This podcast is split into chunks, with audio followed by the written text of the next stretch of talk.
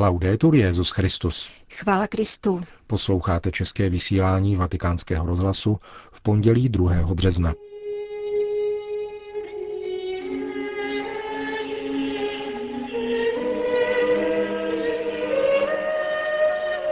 Obvinovat sebe je křesťanská moudrost, řekl Petrův nástupce v dnešní homilí v kapli domu svaté Marty.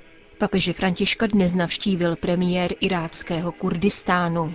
Muslimům je možné důvěřovat, říká arcibiskup marockého rabatu. Hezký poslech přejí Milan Glázer a Jana Gruberová. Zprávy vatikánského rozhlasu.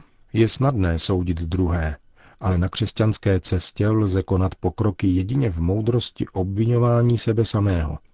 Kázal dnes papež František, který po duchovních cvičeních v minulém týdnu navázal na pravidelné ranní slavení Eucharistie s účastí různých skupin věřících v kapli domu svaté Marty.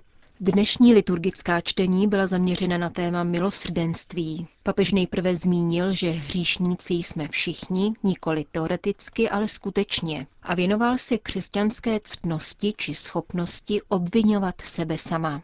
Je to víc než ctnost, je to první krok toho, kdo chce být křesťanem.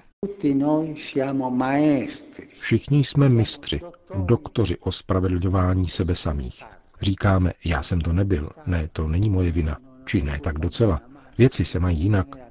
Všichni máme vysvětlující alibi svých nedostatků, svých hříchů a často jsme schopni se tvářit nevinně. Já nevím, to ne já, asi někdo jiný. Takto se v křesťanském životě vpřed nepostupuje. Je snadnější obvinovat druhé, pokračoval papež, ale pokusíme-li se jednat jinak, stane se něco pozoruhodného. Když totiž začneme vidět, čeho jsme schopni, cítíme nejprve nechuť, odpor, ale potom si dostaví pokoj a ozdravení. Když například objevím ve svém srdci závist, vysvětloval dále papež František, a zjistím, že kvůli této závisti jsem schopen druhého očernit a morálně zabít, pak pěstuji moudrost obvinování sebe sama. Pokud se nenaučíme tomuto prvnímu životnímu kroku, nikdy v křesťanském duchovním životě nedosáhneme pokroku. To je první krok. Obvinit sebe sama. Bez toho, že bych to říkal, jenom ve svém svědomí, Jdu po ulici kolem vězení. Tihle si to zasloužili. Víš ale, že nebýt boží milosti, byl bys tam.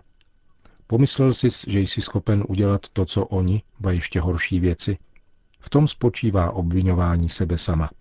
Totiž neskrývat sobě samému kořeny hříchu, které jsou v nás, a spoustu věcí, kterých jsme schopni, byť nejsou vidět. Potom papež František poukázal na další ctnost, zahambení před Bohem, tedy určitý typ dialogu, ve kterém připouštíme zahanbení nad svým hříchem a poznáváme velikost božího milosrdenství. Tobě, pane, náš Bože, milosrdenství a odpuštění. Zahanbení mě a tobě milosrdenství a odpuštění. Prospěje nám, budeme-li tento dialog v postní době pěstovat a obvinovat sami sebe. Prosme o milosedenství. V Evangeliu říká Ježíš jasně, buďte milosední, jako je milosedný váš otec. Kdo se naučí obvinovat sebe sama, je milosedný vůči druhým. Kdo jsem já, abych jej soudil, když jsem schopen konat horší věci?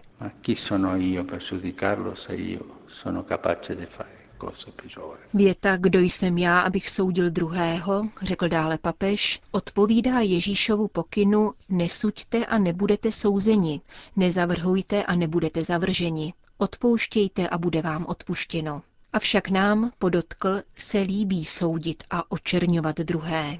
Kež nám pán v této postní době, uzavíral papež, daruje milost naučit se obvinovat sebe, Uvědomovat si, že jsme schopni horších věcí a říkejme, smiluj se nade mnou, pane, pomoz mi se stydět a obdař mne milosrdenstvím, abych mohl být milosrdný vůči druhým. Vatikán. Na pořadu dnešních audiencí papeže Františka bylo také setkání s panem Nečirvanem Barzáním, předsedou kurdské regionální vlády. O zhruba 15-minutové schůzce svatý stolec neposkytl bližší informace. Kurdský premiér potom hovořil s monsignorem Paulem Richardem Gallagherem, sekretářem pro vztahy se státy. Premiér Barzání na návštěvě Itálie, v jejímž rámci navštívil také italského ministerského předsedu Renciho. Iráckého Kurdistánu se týká zpráva, kterou dnes publikovala agentura Fides a která hovoří o brzkém otevření Katolické univerzity v Irbílu, hlavním městě autonomní oblasti. Začátek činnosti čtyř univerzitních fakult, včetně ekonomické, nedávno ohlásil chaldejský arcibiskup Irbilské arcidiecéze Bashar Matý Varda, který je zároveň významným sponzorem univerzity. Základní kámen Katolické univerzity byl položen v říjnu roku 2012 v Ankavě, předměstí Irbílu. Chaldejská církev dala k dispozici pozemek o rozloze 30 tisíc metrů čtverečních, kde vznikl univerzitní kampus otevřený pro všechny studenty, orientovaný na požadavky trhu a propojený s výzkumnými pracovišti. Podle biskupa Vardy bude univerzita znamením konkrétní podpory iráckým křesťanům, které jinak láká odchod do zahraničí. Vatikán. Severoafričtí biskupové dnes audiencí s papežem Františkem zahájili týdenní kanonickou návštěvu Adlí Mina. Pastýři Združení v Severoafrické oblastní biskupské konferenci zastupují Alžírsko, Libii, Maroko a Tunisko. S římským biskupem nemluvili pouze o džihádistech a vraždění. Naše vztahy s muslimy jsou zcela klidné a pokojné, potvrdil nám arcibiskup marockého rabatu Monsignor Vincent Ladel, který vede zmíněnou biskupskou konferenci. V jiných částech světa tomu tak není, ale u nás v Maroku, Alžírsku a Tunisku je situace normální. Křesťané jsou tu sice většinou cizinci a někdy se zdržují na přechodnou dobu, ale naše církve jsou velice mladé. Ku příkladu v Maroku, kde máme 30 tisíc věřících, je průměrný věk 35 let. Naše společenství se neustále vyvíjejí, zejména v Libii, která dnes prožívá dramatické období. Zůstali tam pouze biskupové a malá skupinka Filipínců. Ostatní křesťané, většinou z Blízkého východu nebo Filipín, zemi opustili. Avšak v dalších třech státech našeho regionu spolupracujeme s našimi muslimskými bratry. Žijeme mezi nimi, máme svobodu kultu, avšak můžeme ji uplatňovat pouze v bohoslužebných budovách. Proselitismus je trestný, což pro výkon náboženské svobody není vždy jednoduché. Výjimkou na relativně klidném severoafrickém území tedy zůstává Libye, na které se negativně podepsalo tzv. arabské jaro. V Libii před arabským jarem žilo 150 tisíc křesťanů. Byli to všichni cizinci, pracující zejména v ropném průmyslu. Dnes jich zůstali dva až tři tisíce, čtyři až pět kněží, dva biskupové. Odjeli také řeholnice, které do tamních nemocnic povolal předchozí prezident Kadáfí. Životem křesťanů tedy otřásl boj mezi různými politickými frakcemi v zemi. Samozřejmě se můžeme obávat postupu islámského státu, ale podle mého soudu nesmíme propadat panice. Spíše mám obavy z toho, že se problémy budou řešit silou. Před nedávnými událostmi v Libii napsala naše biskupská konference otevřený list, ve kterém prohlásila, že není nutné sáhnout ke zbraním, níbrž zkoumat všechny možné cesty dialogu. Dozvěděl jsem se, že některé evropské křesťanské asociace nesouhlasily s tím, co jsme napsali. Dalším želízkem v ohni je migrace. Pouze za poslední rok se z Libie k italským břehům vydalo nejméně 150 tisíc uprchlíků, pocházejících zejména ze subsaharské Afriky. Pro libijskou církev je obtížné něco pro ně udělat, ale v Alžírsku, Tunisku a Maroku spolu s Charitou děláme, co je možné. Podporujeme migranty, nasloucháme jim, navracíme jim naději. Poté se sami rozhodují, zda pokračovat v cestě. Ku příkladu Maroko hraničí se španělskou enklávou Melilla, kam denně přecházejí stovky migrantů. Znám mnohé z nich, kteří se o to pokusili desetkrát a pokračují dál. Tito lidé odešli ze své země a nemají co ztratit. I když Evropa uzavře hranice, migranti je budou nadále přecházet. Skutečným problémem je rozvoj subsaharských zemí, které potřebují vzdělání, zdravotnictví, práci, zejména pro mladé lidi. V Magrebu máme desítky tisíc subsaharských studentů, které Evropa nechce, zatímco u nás mohou vystudovat. Pokud by tito mladí lidé mohli studovat ve své vlasti, snáze poté najdou práci a přispějí k rozvoji svých zemí. Dialog s islámem a provoz v migračním koridoru. Takové je dvojí pastorační směřování Severoafrické biskupské konference. Uzavírá její předseda. A proto je nezbytné, aby naši křesťané procházeli dobrou formací, nebáli se islámu, nýbrž rozhodně pracovali na rozvoji Maroka, Alžírska, Tuniska a Libie. Máme tudíž velkou zodpovědnost, při které potřebujeme Evropu. Nikoli však Evropu hluchou a slepou, nýbrž Evropu s otevřeným srdcem, plným naděje. A právě této Evropě severoafričtí biskupové adresují následující výzvu. Chtěl bych nahlas říci, že je možné šťastně žít a být křesťany v muslimském kontextu. Důvěřovat muslimům a spolu s nimi nadějně pohlížet do budoucnosti svých zemí. Nesmíme tedy podléhat pesimismu. Vždyť Tunisko, kde začalo arabské jaro, dnes má ústavu zaručující náboženskou svobodu, což vůbec nebylo samozřejmé.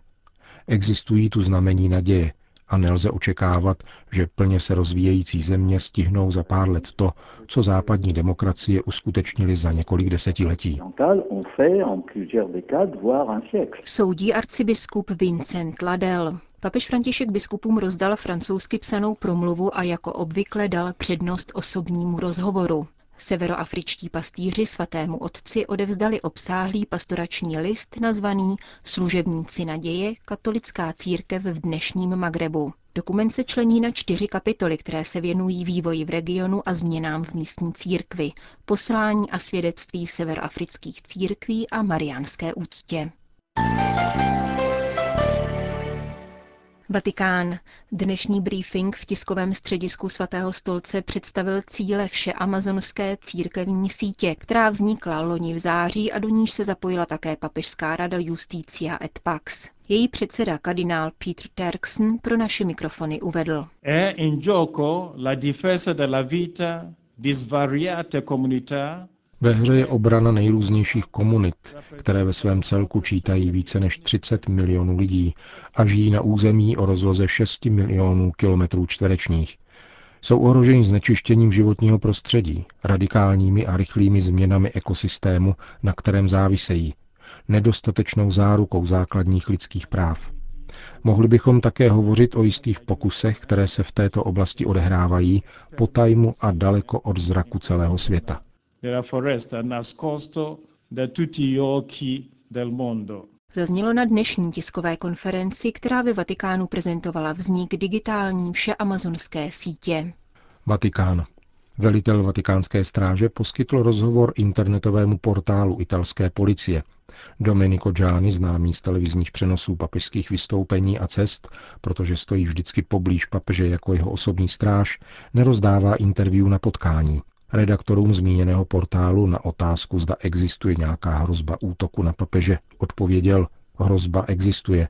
To vyplývá z rozhovorů, které vedu spolu s italskými i zahraničními kolegy. Avšak něco jiného je hrozba a něco jiného je plánovaný útok. A lze říci, že nemáme žádnou informaci o plánech útoku na Vatikán nebo na svatého otce. Velitel vatikánské stráže dále podotýká, že úroveň pohotovosti je neustále vysoká, vždycky s ohledem na okolnosti. Neexistují pouze hrozby tzv. islámského státu, ale také různých samotářů, které jsou nebezpečnější, protože jsou nepředvídatelné. Mám na mysli fanatiky, psychicky narušené, mytomany, anebo jednotlivce, kteří by se mohli rozhodnout k nějaké akci ve Vatikánu kvůli mediální pozornosti, kterou by na sebe strhli. Domenico Gianni zmíněnému portálu také prozradil, že svatý otec si je dobře vědom hrozeb, kterým je vystaven, ale starost si dělá jenom o druhé. Svatý otec nezamýšlí změnit styl svého pontifikátu, založeného na blízkosti a přímém kontaktu s co největším počtem lidí. I jako papež zůstal knězem, který nechce ztratit kontakt se svým stárcem. My, kteří jsme pověřeni starat se o jeho bezpečnost, se tedy musíme přizpůsobit jemu a nikoli naopak. Musíme dělat vše proto, aby mohl pokračovat v plnění svého poslání tak, jak on chce a věří. Velitel vatikánské stráže zmiňuje v rozhovoru také spolupráci s bezpečnostními složkami islámských zemí a říká, že se mu od nich dostává nejenom cených informací, ale také projevů obdivu a úcty ke svatému otci. Mohu říci, končí Domenico Gianni, že svatý otec je islámem viděn a ctěn jako nejvlivnější morální autorita světa, a to jak od náboženských, tak státních představitelů. Končíme české vysílání vatikánského rozhlasu. Chvála Kristu. Laudetur Jezus Christus.